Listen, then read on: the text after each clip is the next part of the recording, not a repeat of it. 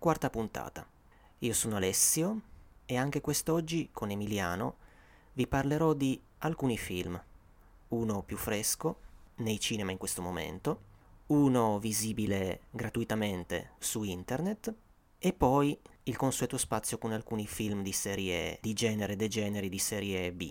Comunque, bando alle ciance, come al solito, si fa per dire, anche perché quest'oggi, per quanto riguarda il primo film di cui voglio dirvi qualcosa, temo che mi dilungherò un po', nel senso che di carne al fuoco ce n'è parecchia, non tanto sul film in sé, ma su ciò che lo circonda, sullo scrittore che ne è il protagonista. Sto parlando infatti di La promessa dell'alba.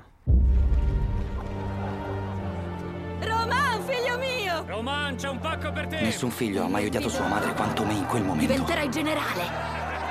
Ambasciatore di Francia! Scrittore! Cavaliere della Legion d'Onore! Tutto quello che sono lo devo a quelle risate.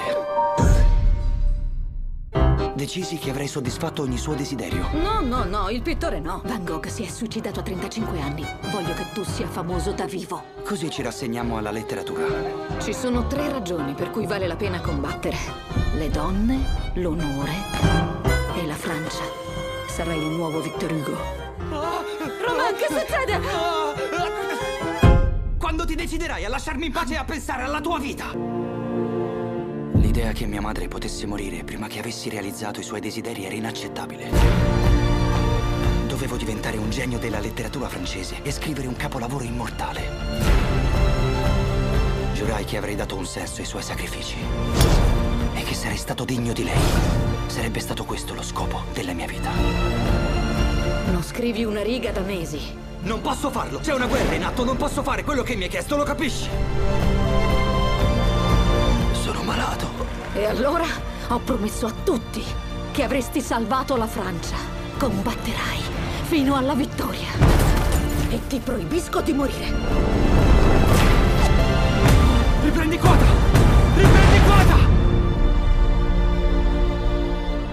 Nessuno dovrebbe essere concesso di amare qualcuno così tanto, neanche la propria madre. La promesse de l'Aube, film che batte bandiera franco-belga, datato 2017. Non è un film freschissimo. In Italia si era già visto al Biografilm Festival, ma è uscito solo giovedì scorso nelle nostre sale, non in molte. Il film è diretto e cosceneggiato da tale Eric Barbier, che ha nel suo curriculum una manciata di lungometraggi, i cui titoli a noi dicono onestamente pochino. Il protagonista, o meglio, il coprotagonista è Piernini, che nel suo curriculum ha già alcuni ruoli importanti. Ha interpretato niente, niente poco di meno che Yves Saint Laurent nel film omonimo e si è visto in France di François Ozon. Accanto a lui c'è una dominante, uso questo aggettivo non a caso, Charlotte Gainsbourg. E per quanto riguarda il resto del cast possiamo almeno ancora citare la presenza in una piccola porzione del film di Jean-Pierre Darroussin, che chi è un po' abituato al cinema ad essè e al cinema francese dovrebbe aver presente, se non come nome come volto. È un abitué di Ghian e qualche anno fa si è visto per esempio anche in Miracolo alle Havre di Kaurismäki. Dunque, il film è tratto da uno dei romanzi più noti di Romain Gary, scrittore che praticamente non conoscevo, se non di nome, ammetto candidamente la mia ignoranza, ma si tratta di una figura centrale nella storia culturale e letteraria della Francia del Novecento. Tentando di organizzare un po' un discorso su di lui, che tocchi vita, opera, cinema e questo film, proviamo a procedere così. Iniziamo con il rapporto di Romain Gary con il cinema. Questo film, La promessa dell'alba, ha un precedente diretto. Era già stato portato in scena nel 1970. Il titolo italiano è leggermente diverso, era Promessa all'alba. Il regista è Jules Dassin, quindi un nome noto anche per via di certi suoi vecchi noir. La protagonista era una stella, era Melina Mercury. Ci sono diversi altri romanzi di Roman Gary che sono stati portati al cinema. Facciamo un salto all'indietro, andiamo a fine anni 50, nel 1958, quando Le radici del cielo, romanzo con cui lui vince il primo di due premi Goncourt, viene portato sul grande schermo da una produzione hollywoodiana di serie A, in un film con Errol Flynn e in cui partecipa anche Orson Welles e che Gary cosceneggia. A riguardo, nell'autobiografia La notte sarà calma, Gary racconta un aneddoto esemplificativo de- del mondo del cinema americano e delle sue invidie e piccolezze. Assistendo all'anteprima trovò il film una schifezza, lo disse al produttore Darry Left Zanuck, che gli spiegò il perché. Dietro c'era la gelosia di John Huston, che si era messo in testa che Gary gli avesse portato via una donna, gli avesse portato via una conquista fatta sul set di un film appena girato, Il Barbaro e la Geisha, un film con John Wayne. Questo non era assolutamente vero, sostiene Gary, ma non aveva importanza, Huston se l'era messo in testa e, questo sostiene Gary, fece venir male suo stesso film. A parte questo simpatico aneddoto, ma sul cinema hollywoodiano e sul suo brutto e pazzo mondo torneremo, negli anni 70 troviamo una delle più note trasposizioni da Gary da uno dei suoi romanzi più noti, La vita davanti a sé, protagonista è Simon Signoret, e c'è qualche punto di contatto con La promessa dell'alba. Anche qui il protagonista è un ragazzino ed è centrale il suo rapporto con una donna, con una figura materna, una donna anche qui ebrea, in questo caso è un'ex prostituta che lo tira su in un ambiente non ottimo, ecco. Poi segue Chiaro di donna, che è un film diretto da Costa Gavras, anche se non è considerato tra i più rappresentativi dell'opera del regista. Il cast anche qui comunque è degno di nota, ci sono Yves Montand e Romy Schneider. Segue poi Cocco Mio, che è un film che ricordo vagamente, ricordo come bruttarello, con Nino Manfredi. Il soggetto è bizzarro, perché parla di un uomo che ha per animale domestico un pitone e della conseguente difficile relazione con una donna.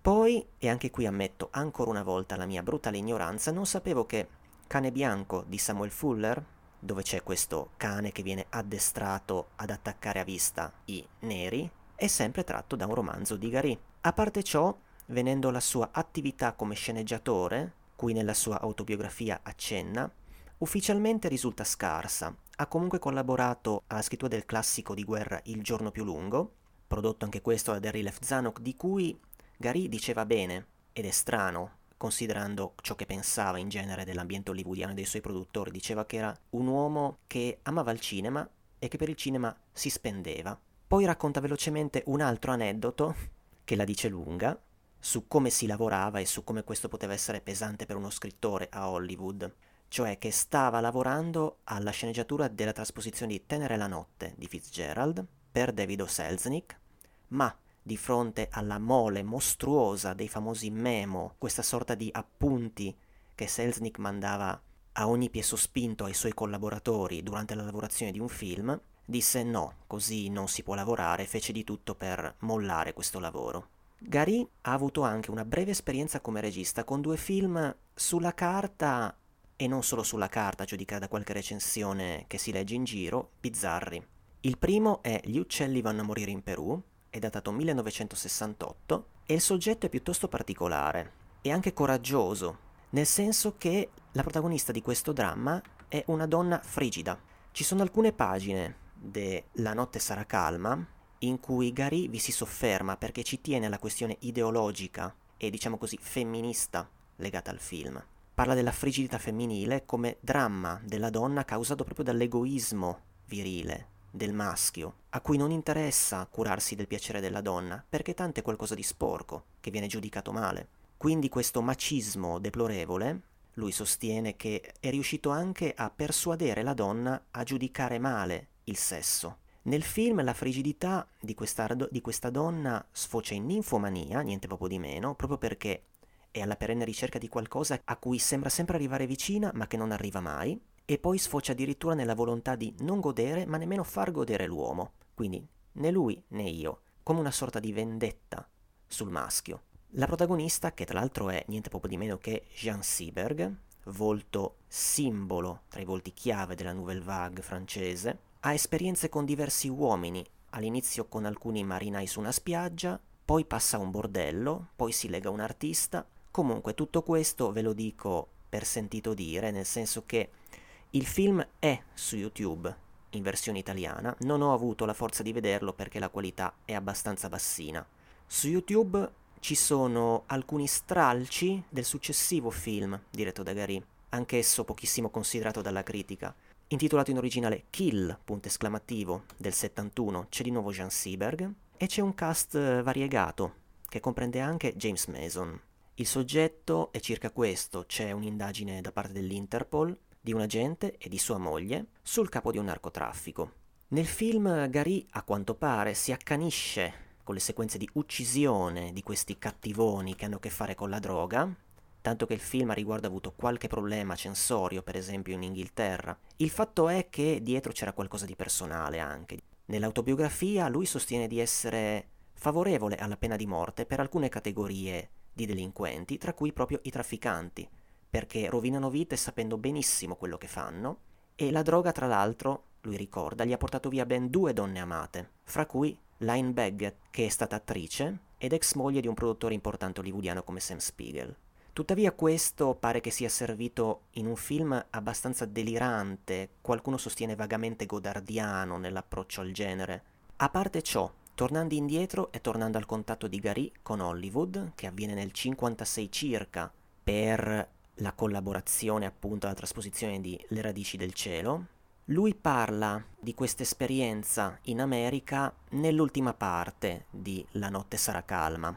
Dice di una Hollywood che si credeva ancora al top del successo e della forma, ma non si rendeva conto di non esserlo più, perché c'era la televisione che stava andando all'attacco, ma si continuava più o meno come niente fosse. Nel descrivere, nel ricordare l'ambiente hollywoodiano, la fauna umana hollywoodiana, lui ha parole dure. Certo, ci dice cose non nuove, però le pagine a riguardo nel, nel libro sono piuttosto efficaci, nel parlare di un mondo il cui unico valore sono, indovinate un po', i soldi e il successo che creano dei rapporti orizzontali. Si frequenta gente soltanto al tuo stesso livello monetario e quando non lo sei più ti vergogni a farti vedere da quelle persone. In alternativi i rapporti umani sono effimeri, durano il tempo della lavorazione di un film. I produttori sono per lo più dei caproni ignoranti e di questo non ci stupiamo se abbiamo presente un po' di letteratura o qualche film, se non altro su Hollywood e rileva poi un drammatico problema di identità che colpisce attori e anche le attrici, le dive. Si accenna a Marilyn, ma anche a un Grucio Marx insofferente dell'immagine di pagliaccio che sentiva di dover avere. Il fatto è che una volta che sei trasformato in diva sullo schermo, chi sei davvero? Sei la creatura del grande schermo, che viene interpretata in modo spezzettato per anni tra un set e l'altro, oppure sei te stessa? Hai ancora modo di esserlo? Marilyn, come sappiamo, fu una che per questo motivo, come si suol dire, ci rimase sotto. Infatti Gary dice, quando alcune di queste attrici si vedono finalmente trattate in modo umano e non solo come bei culi oppure fonte di guadagno, rimanevano sbalordite, contentissime. Dunque, tutto molto amaro, anche se non nuovo. Poi c'è una curiosità che lui a un certo punto tira fuori, che nonostante fosse impegnato come diplomatico, a un certo punto un produttore gli chiese di punto in bianco di interpretare Cesare, niente poco di meno, in un Antonio e Cleopatra, cosa che lui ovviamente non fece. Per quanto riguarda ciò che scrisse, tornò più volte su Hollywood. Scrisse un romanzo, a quanto mi risulta non tradotto, intitolato Le couleurs du jour, che è su Hollywood, ma lo scrisse prima di andarci. Il fatto che Gary dice, dopo averlo conosciuto, che quel mondo è troppo artificiale per trarne un romanzo di finzione e fa anche un'altra osservazione interessante, che l'America è uno strano paese, l'unico paese che lo si conosce prima di andarci, perché il cinema ci ha educato all'America, ce l'ha fatta vedere con una certa fedeltà, ne registra come un sismografo ciò che vi si muove, ne registra l'anima in pratica. A parte i colori del giorno, un altro suo romanzo, questo invece in Italia è regolarmente uscito, si intitola Addio Gary Cooper, attore che lui stimava personalmente. Il protagonista comunque non è Gary Cooper, il fatto è che a quanto pare gli somiglierebbe, così qualcuno gli dice, e il senso del titolo è che appunto è finita un certo tipo di America ed è finito un certo tipo di personaggi classicamente americani. È finita la storia dell'americano che è contro i cattivi, fa trionfare la giustizia e alla fine vince sempre. Addio America. Cito. C'è poi spazio in La notte sarà calma anche per alcune pagine simpatiche anche se leggermente tristi, eh, in cui lui racconta l'amicizia, il reale rapporto di amicizia che lo, che lo legò a un John Ford negli ultimi anni di vita, su cui racconta anche un paio di aneddoti abbastanza salaci. Dice della sua passione per la Francia, tra le altre cose, e testimonia della sua vicinanza alle tribù. Come i cinefili sanno, lui quando poteva faceva lavorare un po' di gente delle varie tribù americane sui suoi set. Bene, archiviata questa mega parentesi, ma dato che si parla di cinema mi sembrava interessante dilungarmi un po', torniamo al film La promessa dell'alba. È tratto appunto da un romanzo edito da Neri Pozza, come altri suoi, come anche per esempio Addio Gary Cooper, e racconta che cosa, autobiograficamente, racconta un pezzo di vita di Gary, dall'infanzia al termine della seconda guerra che coincide anche con la morte dell'amatissima madre. Chi era più o meno Roman Gary?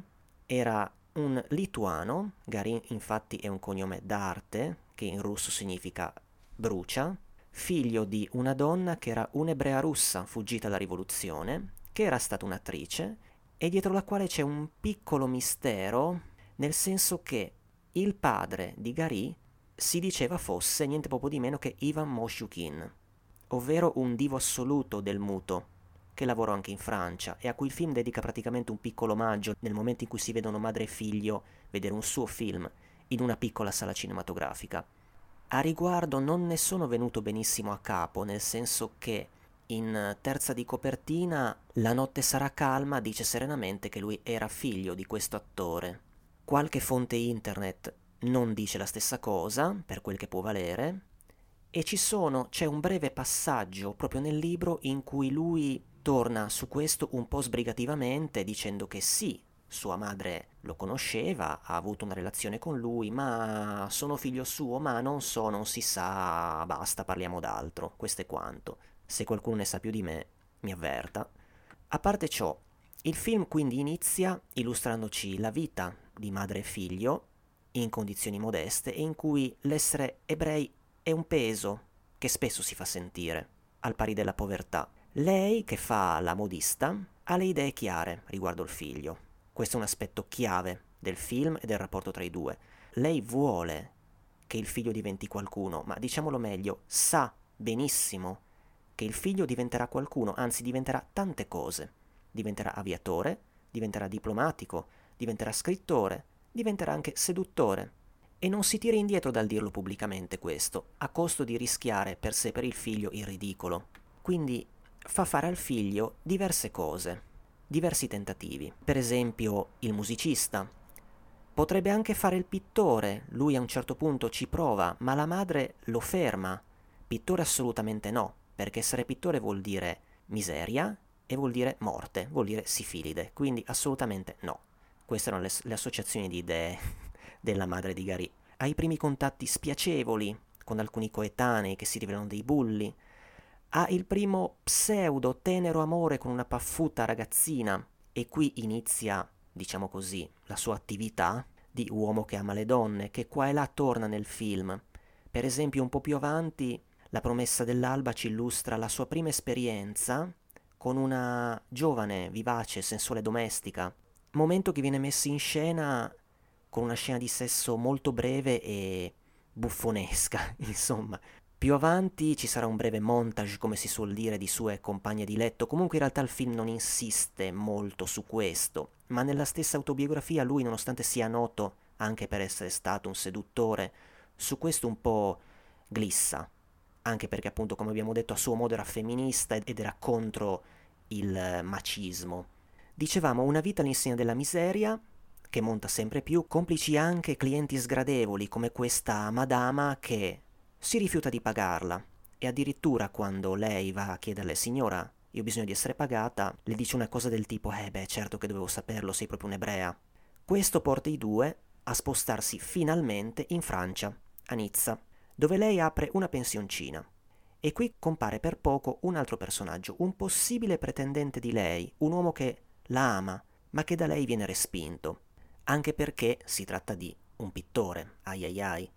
C'è quindi una scena buffa in cui lui dichiara il suo amore a lei, al figlio però, mentre lo tiene in una scomodissima posa. Quando il figlio va a dire alla madre, beh, guarda che a me non sembra un cattivo partito e poi ci sarebbe bisogno di un altro uomo in famiglia, anche perché tu hai dei problemi di salute. Lei reagisce molto male e tra le altre cose gli dice, beh sì, forse ci sarebbe anche bisogno di un altro uomo, ma non di un uomo bambino come questo qui. Lui intanto ha deciso di darsi con impegno alla letteratura.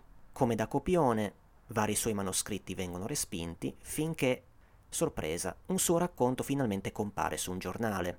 Però questo non basta certo, anche perché non ci sarà, per un pezzo, un seguito a questo successo letterario. E anche quando lui si trasferisce altrove per studiare, lei continua a chiedergliene conto. Ma e quindi? Ma stai scrivendo? Ma guarda che devi scrivere. Perché sei destinato a essere uno scrittore. E lui, insomma, reagisce con difficoltà e qualche balla.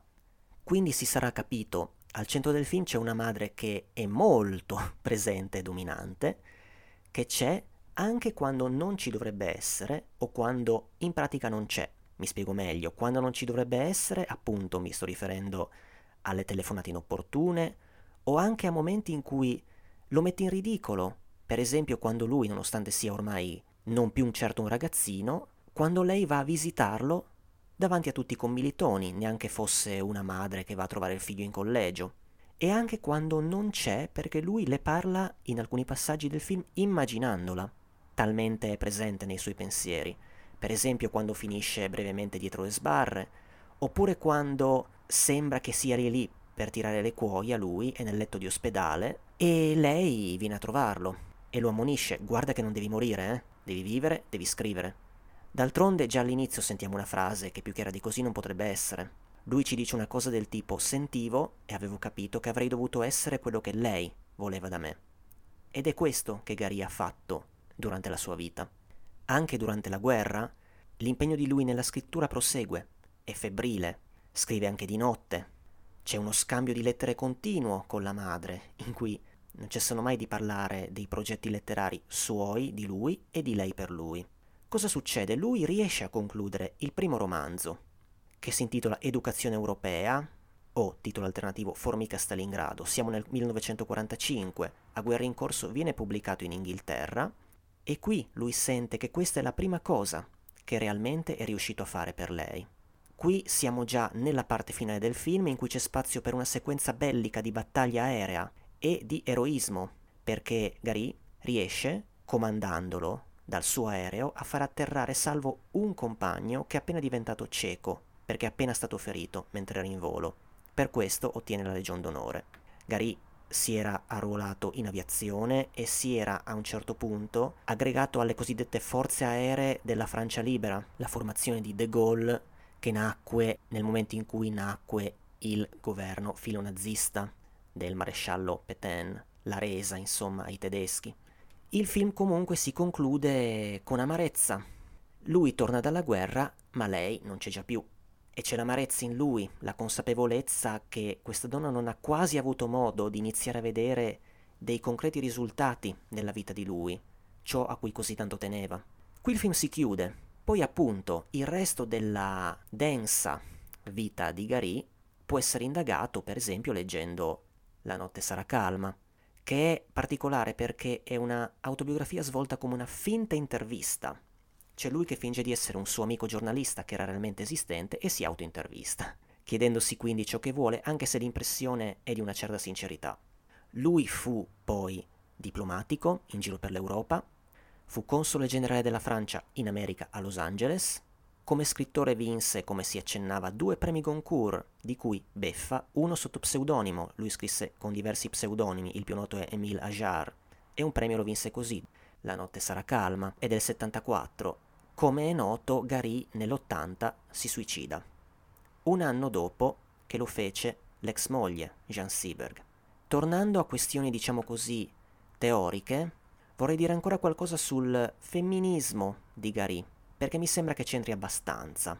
Il femminismo di Gary, come possiamo aggettivarlo? È alto, è teorico e esistenziale, nel senso che lui credeva in questo, credeva che il mondo finora avesse fallito per non aver ancora giocato la carta della femminilità. Lui credeva nella possibilità, anzi nella necessità di una civiltà dai valori femminili, cioè la dolcezza, la pietà, la non violenza. Però attenzione, non in una mera sostituzione di uomini al potere con le cosiddette macingonnella. Credeva nella grandezza, nella necessità dell'amore materno, che di per sé, lui, sosten- lui, sostiene, non soffoca. Ci possono essere madri che soffocano, ma l'amore materno di per sé è nient'altro che buono.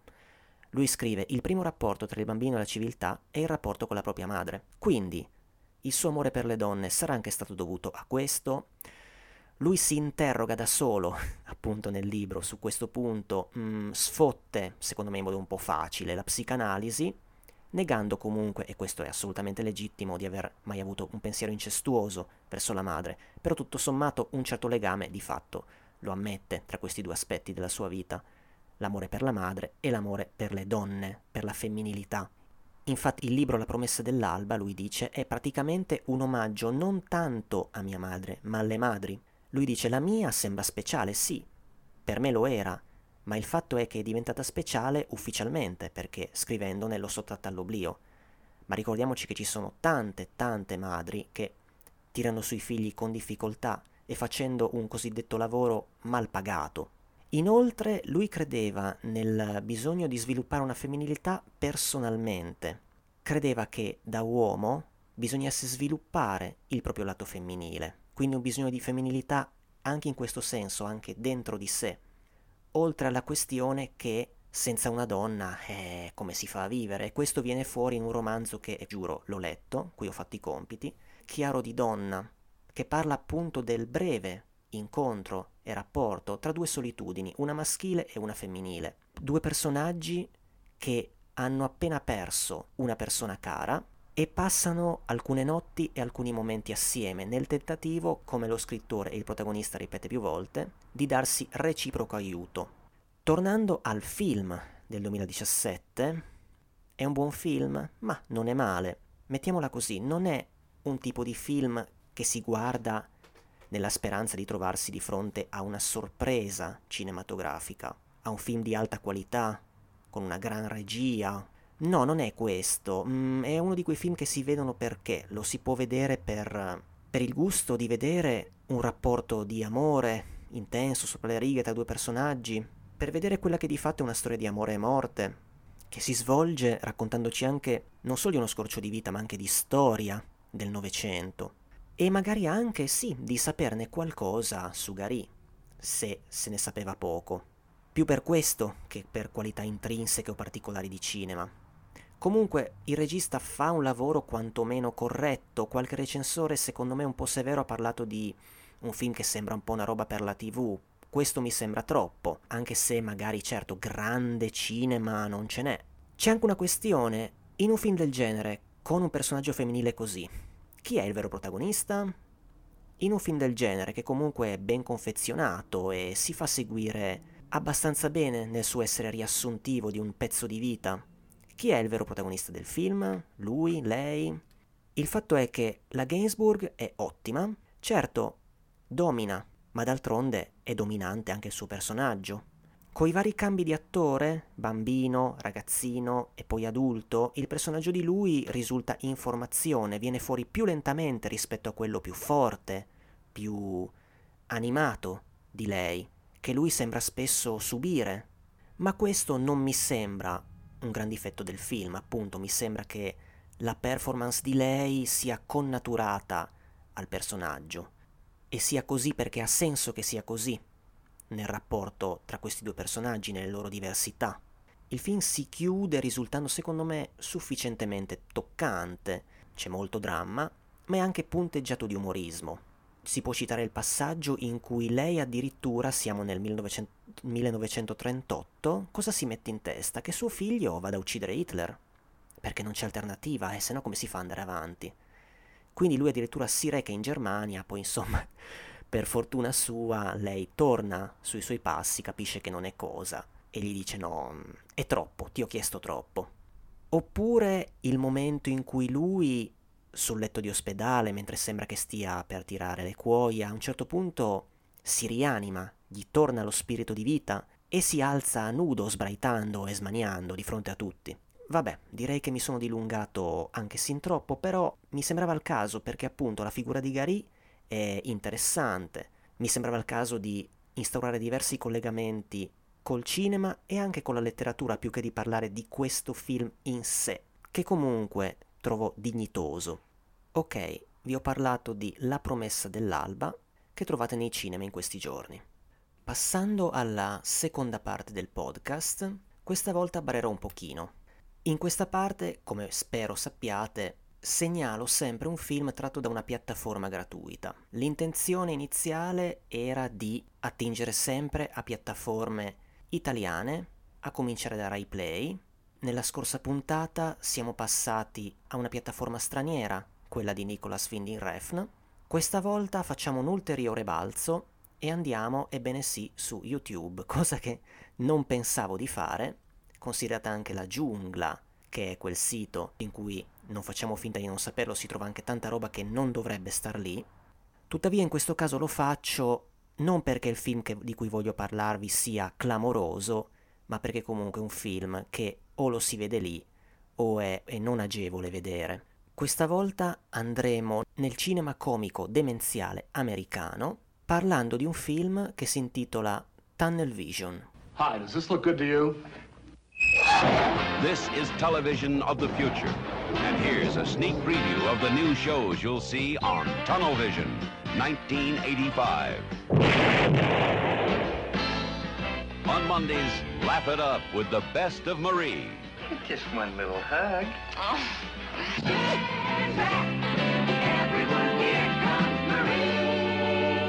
Followed by Knocked Up and On the Run, The Pregnant Man. It's hilarious family entertainment with those cut-up cuties on Charlie's Girls. Romanian scumbag. Then catch the scintillating wit and warmth of Ramon and Sonia. Mafango Mats. It's rib-tickling humor at its best. That was good work, Lieutenant Jackie. My pleasure. Buzz with the Fuzz on Police Comic.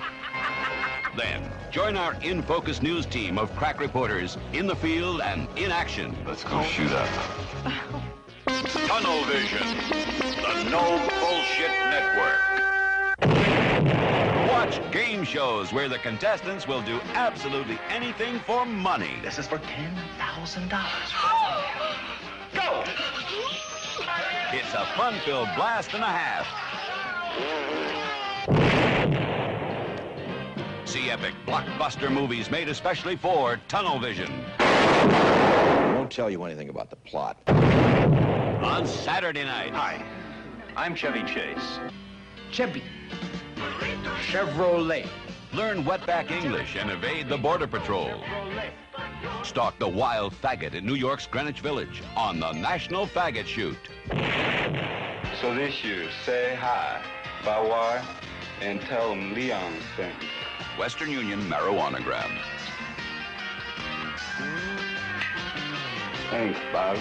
This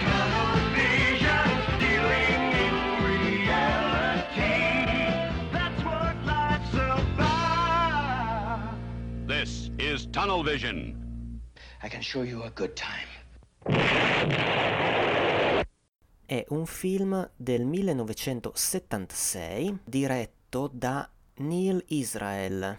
Chi sarà mai? Il nome giustamente può dirci poco, ma si tratta di un nome che nel cinema americano degli anni Ottanta ha lasciato il segno. È un produttore, sceneggiatore e regista che è tra gli sceneggiatori del primo Scuola di Polizia, è noto soprattutto per questo. Ha firmato come regista, per esempio, in, sempre in quegli anni, una commedia con un giovane Tom Hanks come Bachelor Party, Addio il celibato, ed è il produttore di un film che è di culto solo in America, ma non del tutto sconosciuto qui, come L'ora della rivincita, in originale 3 O'Clock High, il cui soggetto vede un bullo che invita un nerd a una sfida al termine di una giornata scolastica. Israel dirige Tunnel Vision, è il suo esordio alla regia, lo dirige insieme a tale Bradley R. Zwirnoff e lo cosceneggia. Il film ha un cast parzialmente interessante per noi, nel senso che se da un lato compaiono, ma compaiono pochino, alcune facce note anche per noi, come un giovane John Candy e Chevy Chase, che era proprio agli inizi, compaiono anche tante altre facce che vanno un po' contestualizzate. Per esempio, c'è Roger Bowen che all'epoca era il più noto nel cast e quindi ha il primo nome. Ma chi è costui? Il suo ruolo più noto è quello del tenente colonnello in MASH di Robert Altman. Dopodiché l'attore lavorerà soprattutto in piccole parti e in televisione. Nel film propone un'imitazione addirittura di Kissinger, che a quanto pare era un suo pezzo forte. Eh, addirittura su internet apprendiamo che era un'imitazione che gli veniva spesso chiesta quando l'attore si presentava ai party hollywoodiani. A parte ciò, veniamo un attimo al soggetto, che è intrigante, perché siamo nel futuro, o meglio, siamo nel 1985, quindi un futuro che per noi è già belle passato. Il protagonista del film è praticamente un canale televisivo, appunto Tunnel Vision, un canale che ha potuto trasmettere libero e senza censure ed è diventato di enorme successo. Questo ci dice, ci dice anche qualcosa dell'epoca in cui è stato girato il film, perché il soggetto del film rifletterebbe un po' un'epoca di fioritura e anche di qualche preoccupazione morale, probabilmente, riguardo le TV via cavo e i loro contenuti. Questo canale però è sotto inchiesta.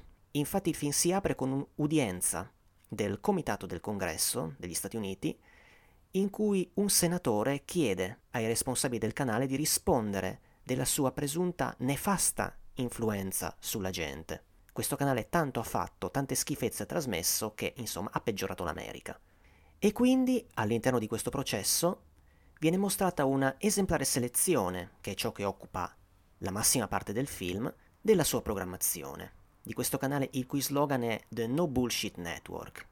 La programmazione di questo canale consiste in tante piccole cosette, tutte piuttosto demenziali e buffe, che parodizzano telefilm, programmi televisivi, spot che probabilmente erano noti agli americani che vedevano il film all'epoca, ma questo non rovina la visione a noi spettatori italiani di oggi, due risate ce le si può fare lo stesso.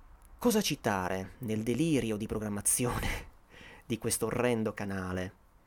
Ma per esempio c'è un quiz terrificante in cui i personaggi sono chiamati a rispondere a domande che li riguardano a un livello estremamente imbarazzante personale e ne escono molto male, ma giocano lo stesso.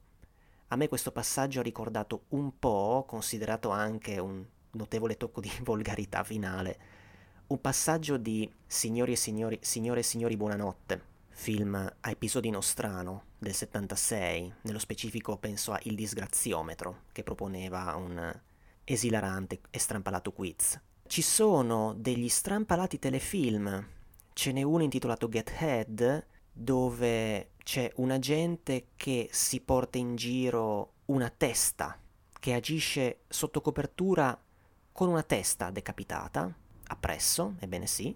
Ce n'è un altro carattere poliziesco in cui vediamo un particolare agente di polizia che in situazioni di estrema tensione di estrema delicatezza, come per esempio la presenza di un uomo che ha preso ostaggi, risolve tutto facendo ridere con irresistibili battute, irresistibili si fa per dire, il delinquente. Ci sono degli strani telefilm, come, ed è uno dei passaggi più salaci del film Ramon and Sonia, che è basato su sfacciati e pesanti stereotipi etnici tanto per non farsi mancare nulla, c'è anche un omosessuale estremamente caricaturale nel mucchio. C'è un passaggio che riguarda la presenza femminile nella chiesa, in cui in una sorta di spot che ci dice la chiesa sta cambiando, sta cambiando perché? Perché vediamo una simpatica donnina che si sveste, si riveste di abiti religiosi. Ci sono dei c'è qualche finto trailer, ce n'è uno in cui vediamo un uomo incinto, ma c'è da dire che due anni prima il nostro Marcello Mastroianni aveva già interpretato Niente di grave suo marito incinto, quindi in questo caso gli americani sono arrivati dopo. Molti anni dopo poi ci sarà lo Schwarzenegger di Junior, ma vabbè. Ci sono svariati brevi notiziari che propongono notizie buffe, ci sono degli spot. Ce n'è uno, secondo me, uno dei più riusciti, che ci propone delle pillole di letteratura, vere e proprie pillole da ingoiare che contengono classici, classici in pillole, come può essere Moby Dick, che si possono comodamente ingerire durante un pasto per non perdere tempo, ma essere istruiti lo stesso. Ce n'è uno in cui vediamo una massaia che beve, che ingerisce un detergente e la conseguenza è che tutto ciò che tocca risulta automaticamente pulito. Insomma, tutta una serie di cazzate più o meno simpatiche. Citerei ancora come finto spot, e questo è un passaggio abbastanza inquietante ed ecologista, non lo cito a caso, considerata anche la manifestazione dello scorso venerdì, in cui viene citata una fittizia compagnia petrolifera che ha pensato di risolvere il problema dell'inquinamento nei mari in un modo singolare. I mari sono inquinati? Beh, è colpa dei pesci, quindi li abbiamo fatti fuori tutti. Cito questo passaggio, che è un momento in cui, se si ha un minimo di coscienza ecologista, il sorriso si spegne sulle labbra mentre si forma, perché in realtà la compagnia pubblicizzata in questo film è ovviamente di finzione, si chiama Axon con due X, però eh, il nome è molto simile a quello di una vera compagnia, la Exxon, che poi, guarda caso, vedi a volte la preveggenza del cinema, un po' di anni dopo, davvero si macchierà di un disastro ambientale. Comunque, al di là di citarvi un po' di quel che mi è rimasto in mente, di quel che ho rilevato tra i vari sketch brevi del film, c'è da dire questo. Come accennavo prima, il film appunto è una faccenda abbastanza americana, ma non eccessivamente. Certamente per quello che riguarda il cast si tratta un po' di un who's who di nomi noti della comicità di allora, cosa che per noi spettatori italiani di oggi vale molto meno. C'è anche nella parte del senatore tale Howard Essman, che è un attore che anche lui ha fatto tante tv, ha partecipato anche lui a una scuola di polizia, il 2. Ci sono vari di questi attori che se si va a vedere su IMDb risultano avere una filmografia corposa soprattutto in tv, un altro è Phil Proctor, Infatti proprio una reci in rete sostiene questo, che il film sarebbe poca roba e l'unico motivo per vederlo sarebbe il cosiddetto star spotting, vedere chi c'è nel cast del film, di sketch in sketch. Ma a parte ciò, mi sembra giusto contestualizzare il film, nel senso che questo film si inserisce in un tipo di cinema comico demenziale che era già iniziato, un cinema comico a base di episodi, di sketch. Volendo potremmo anche citare il Woody Allen di tutto quello che avete sempre voluto sapere sul sesso, eccetera, eccetera, ma mi sembra più attinente citare altri film. Uno verrà subito dopo, ed è il più noto ed è sicuramente qualitativamente un gradino sopra Tunnel Vision, ed è Kentucky Fried Movie, da noi ridere per ridere, alla cui guida ci sarà John Landis. Però c'era già stato un precedente, a noi sconosciuto, un film del 74 intitolato The Groove Tube, che tra le altre facezie propone addirittura delle Olimpiadi, Olimpiadi del sesso e un pene parlante, cose che all'inizio gli costarono addirittura una X, fu giudicato quindi con la massima severità in censura americana inizialmente, e anche qui c'è Chevy Chase agli inizi.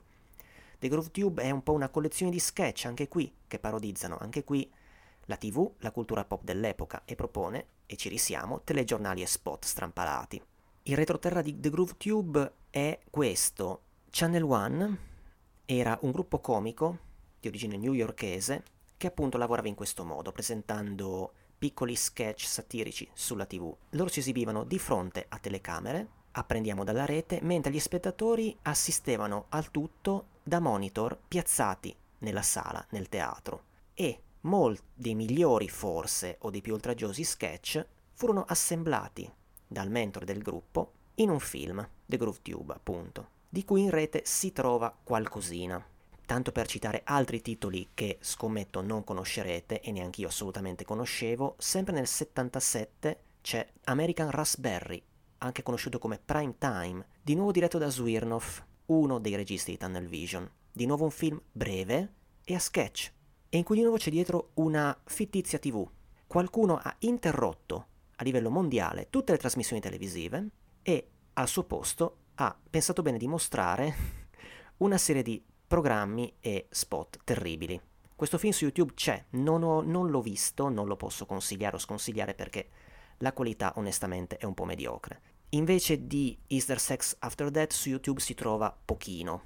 Comunque, tornando a Tunnel Vision, tra i non molti materiali che si possono reperire in rete sul film c'è una recensione d'epoca del New York Times, che non ne parla esattamente benissimo tutt'altro. Il recensore cita uno sketch, non malvagio secondo me, certo, lo humor non è leggero. In questo sketch si pubblicizza una linea telefonica per parlare con i defunti.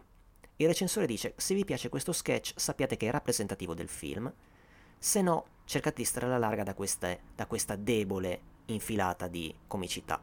La TV del domani, ritratta nel film, sembra praticamente come quella di oggi, però meno ingenuamente divertente, così sostiene il recensore, che definisce lo humor del film undergraduate humor, quindi humor da collegiali, se ben lo traduco, e dice addirittura questo, eh, il problema di questo tipo di umorismo è che quando fallisce ti tira giù con sé.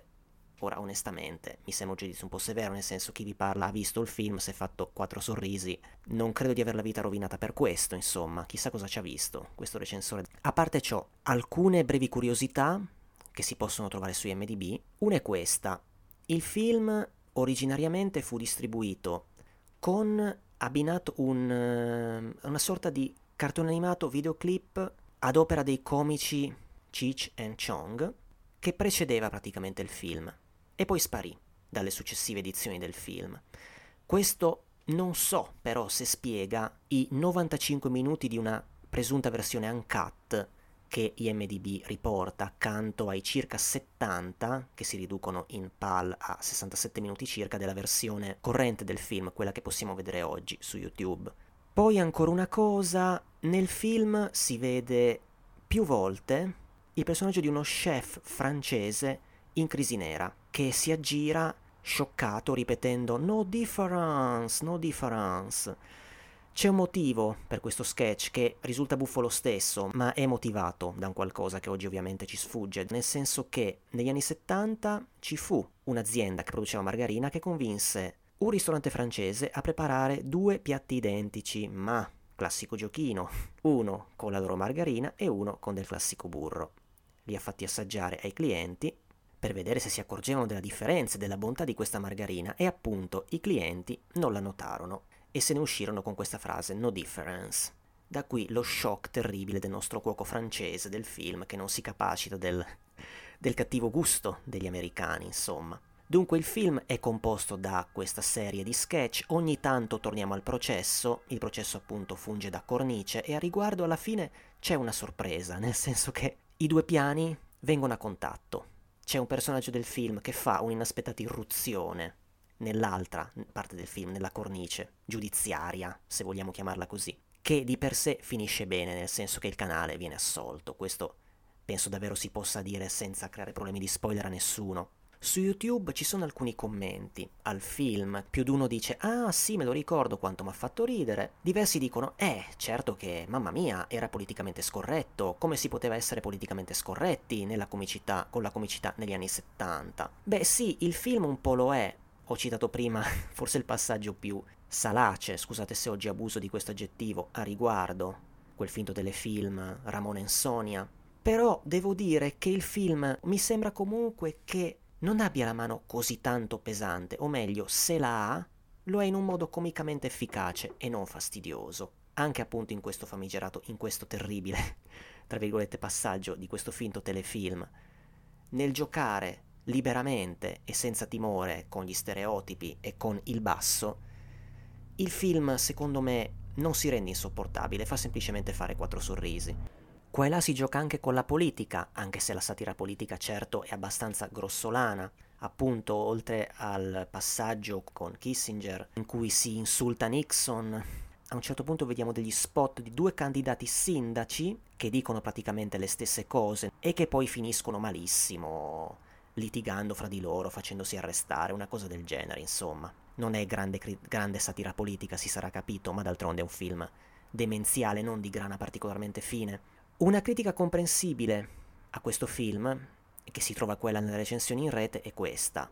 È un film che ha un funzionamento un po' hit and miss.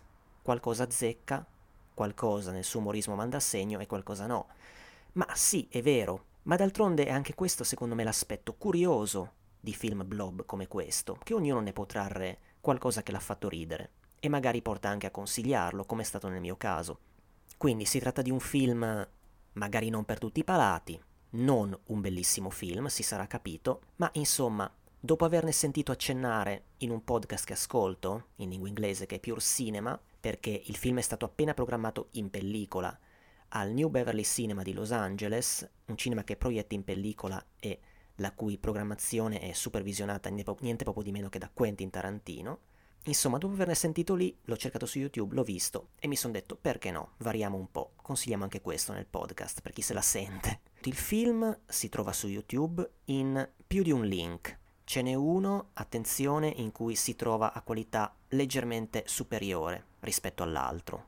Altrimenti, beh, per amor di completezza lo dico, su amazon.com potrete comprarvi un caro bootleg in DVD del film, c'è anche una vecchia VHS, altrimenti ve lo cercate in rete se volete.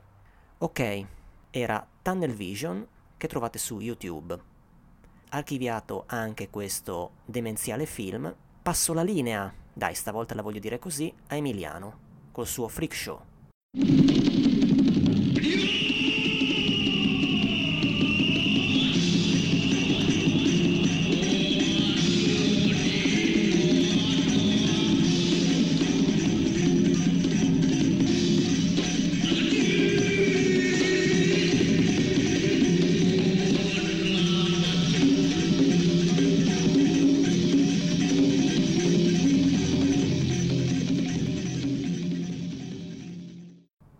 Buonasera a tutti, è un piacere ritrovarvi ancora una volta su questa rubrica. Allora, la settimana scorsa avevamo iniziato a discutere della quadrilogia di Watchers e ci eravamo fermati al secondo capitolo, Watchers 2 o Alterazione genetica 2. Ora è arrivato il momento di parlare del terzo capitolo, fantasiosamente intitolato Watchers 3.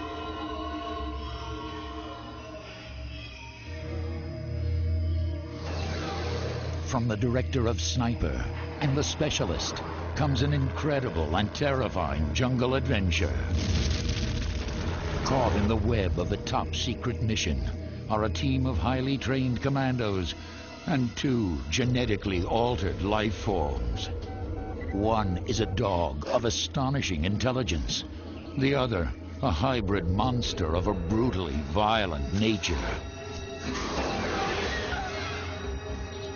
Watchers 3.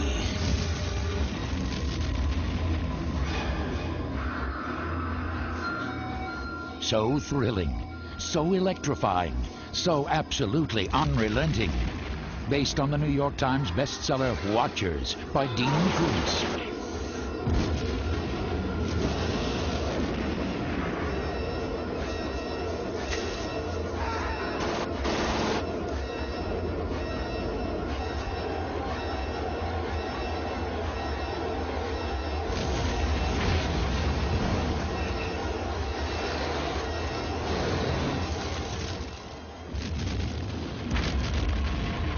Watchers 3.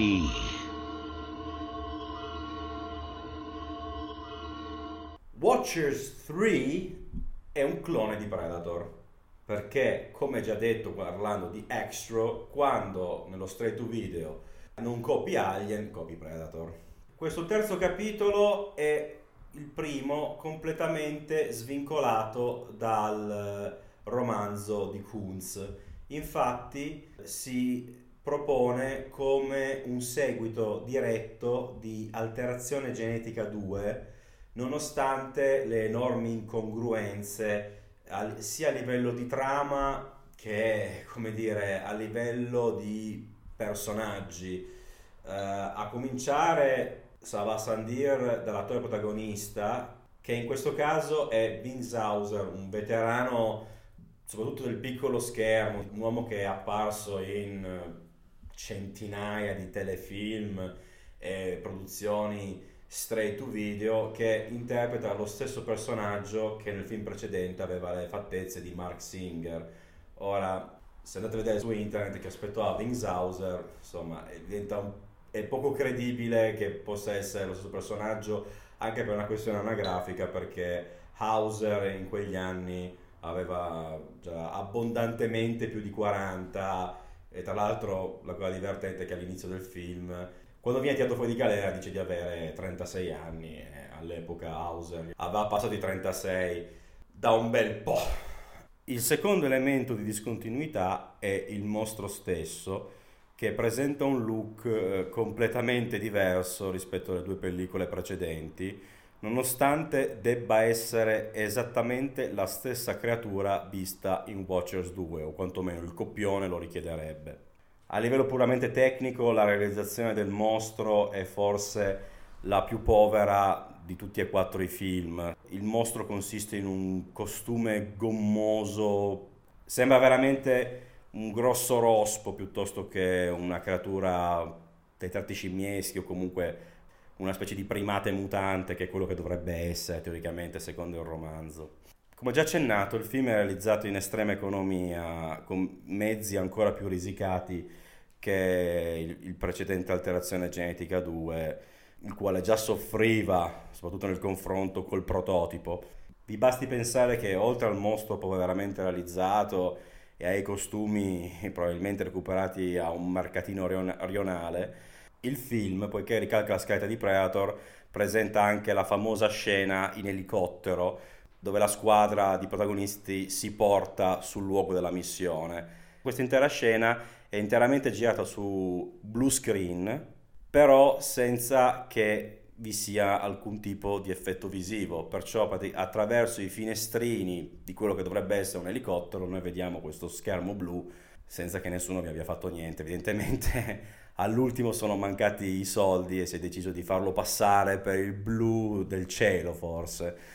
È curioso perché in origine anche in Predator quella scena doveva essere girata con dei fondali finti, ma alla fine si preferì girarla con i portelloni dell'elicottero chiusi proprio per un maggior realismo e per risparmiare soldi. La sceneggiatura del film è a opera di tal Michael Palmer che credo nello stesso anno, immediatamente dopo, firmerà anche Carnosaur 2, il secondo capitolo della risposta di Roger Corman a eh, Jurassic Park. Alla regia c'è Jeremy Stanford, un uomo dalla filmografia piuttosto povera, Watchers 3 che è del 94 il suo esordio alla regia e stando all'IMDb non gi- quest'uomo non girerà più niente fino al 2006 dove fi- firmerà il lungometraggio Trantasia che tratta di un concorso di bellezza per transessuali. Credo che sia grazie a quest'opera che poi è riuscito a fare la transizione e a muoversi nel mondo dei reality show dove attualmente è attivo. Il terzo Watchers è anche il primo che fa un ampio uso di materiale di repertorio. Materiale di repertorio in larga parte recuperato da Alterazione Genetica 2, ma nonostante il fatto che ne sia il sequel, solo in alcuni casi questo materiale è usato in forma di flashback, in altri casi in realtà è usato come tampone per raccontare altro, scene ex novo. L'inizio del film, ad esempio, è esattamente lo stesso incipit di eh, Alterazione Genetica 2 semplicemente rimontato e ridoppiato. Oltre a saccheggiare il film precedente e così facendo rendere più evidenti le discontinuità, perché appunto si vedono i personaggi dell'altro film che non hanno a che vedere con quelli di questo, uh, Watchers 3 utilizza anche materiale di repertorio del catalogo di Roger Corman. In particolare c'è una ripresa aerea di un'installazione simil governativa o base scientifica dotata di un'enorme antenna parabolica che viene usata per la prima volta nella serie di Watchers in questo terzo capitolo, ma che evidentemente era molto popolare negli uffici della New Concord di Corman perché oltre ad essere usata anche nel successivo Watchers Reborn verrà utilizzata in almeno altri 4-5 film. Evidentemente ogni volta che avevano bisogno di, una, di un'immagine del genere usavano quell'inserto. Questo appunto ci porta a il quarto e ultimo film chiamato Watchers Reborn. Classified experiment. AE-74 was genetically engineered for the military.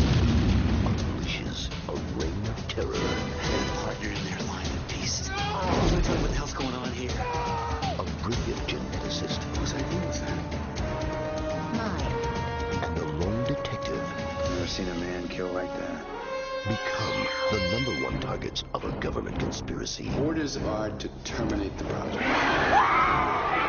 What the hell's going on here. If I tell you, I'll, I will be putting you in danger. To replace anyone who has come in contact with the outsider, Watchers Reborn. Now, in a race against time. He is like if we went to the Outlier. Get out of here! Move! They must outrun the past. Tell me, could you describe this thing if you had to? It's a killing machine of immeasurable strength. You ready, buddy? We're.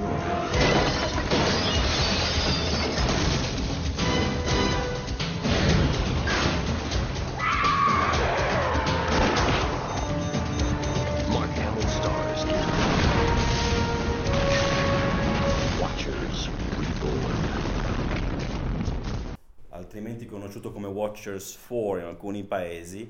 Watchers Reborn è eh, fondamentalmente una sorta di remake di Alterazione Genetica 2 e questo nonostante voglia essere, come il titolo suggerisce, una sorta di reboot della serie o di adattamento più fedele del romanzo di Dean R. Koontz. Dico questo perché il film ha più elementi in comune col secondo capitolo di questa bizzarra quadrilogia che non col romanzo. In particolare il rapporto tra le due creature, cioè tra il cane super intelligente e il mutante assassino, che anche questa volta sono pensati per agire come una sorta di squadra militare non umana.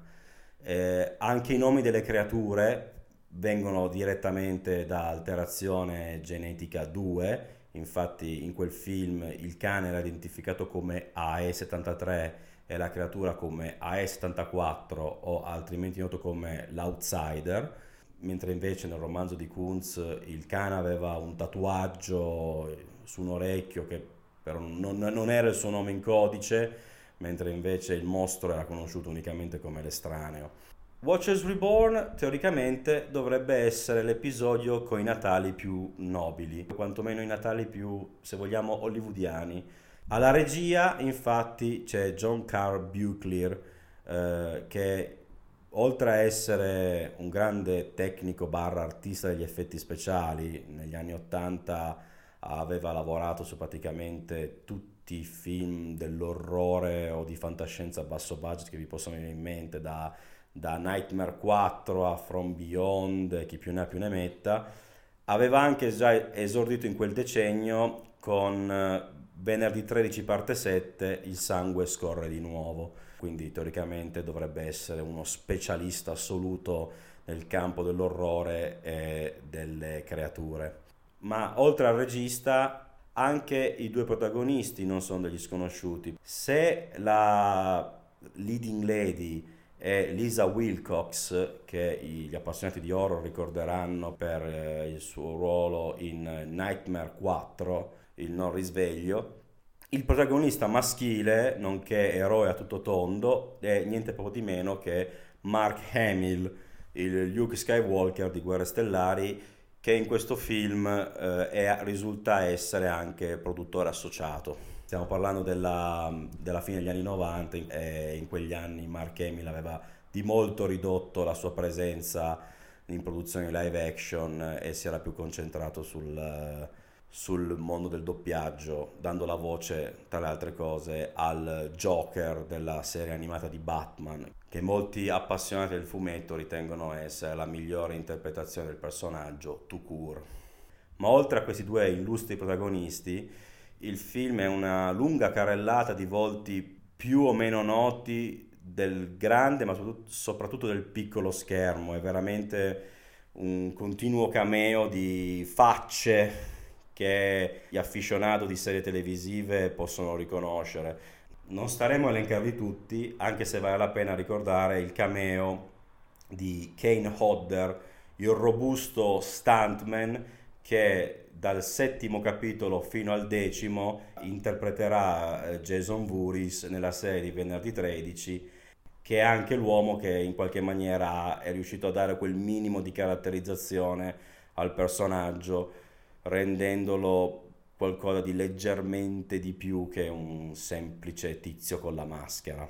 Ciò nonostante Watchers Reborn è solo di poco superiore a Watchers 3 che è il punto più basso toccato da questa quadrilogia. Eh, il film è chiaramente girato in enorme economia ma soprattutto è estremamente lento. Normalmente il ritmo di un film è aiutato dalla colonna sonora, ma in questo caso eh, le musiche che hanno delle sonorità tendenzialmente blues non fanno altro che conciliare il sonno dello spettatore. E oltre a questo colpisce il fatto che nonostante il regista sia un esperto di effetti speciali, gli effetti speciali non siano particolarmente riusciti, nonostante questo sia forse il capitolo più splatter dei quattro. Complice sicuramente il budget estremamente limitato imposto da Roger Corman, eh, la maggior parte delle, degli effetti, anche di posticcio, e purtroppo ne fa le spese pure il feroce Outsider che per quanto come design sia la seconda interpretazione più prossima insieme alla creatura del primo film, a quanto descritto da Kunz nel suo romanzo, la realizzazione lascia molto a desiderare. In quanto a reperibilità, uh, Watchers 3 e Watchers Reborn sono inediti in Italia e sono usciti in tutto il mondo unicamente in home video. In America, oltre alla videocassetta, almeno il quarto capitolo è disponibile o è stato disponibile in una scarna edizione DVD che credo al momento sia fuori catalogo. Ok, direi che dopo due puntate con i vari Watchers possiamo chiudere, o no? Sì, eh, si poteva dire molto di più, ma purtroppo i tempi radiofonici si può ancora dire. Mi sembra troppo, noi siamo podcaster. Ah, scusami, è che sono vecchio dentro. Eh. Vabbè, comunque i tempi tecnici non permettono un'analisi più approfondita. Posso assicurare che avevo molto di più da dire, ma comunque qualcosa si è detto e che gli ascoltatori gradiscono la durata di un'ora circa, se no si irritano e noi cerchiamo di più o meno di rispettarla. Comunque, se vi piace quel che facciamo, continuate a seguirci su Facebook, condividete le puntate e spargete la voce, insomma. Alla prossima da Alessio e da Emiliano e appunto, se vi piace continuate e se non vi piace arrangiatevi. Il brano che state ascoltando è A Good Base for Gambling di Komiku. Cine lo trovate ogni lunedì su Mixcloud. Seguiteci anche sulla nostra pagina Facebook.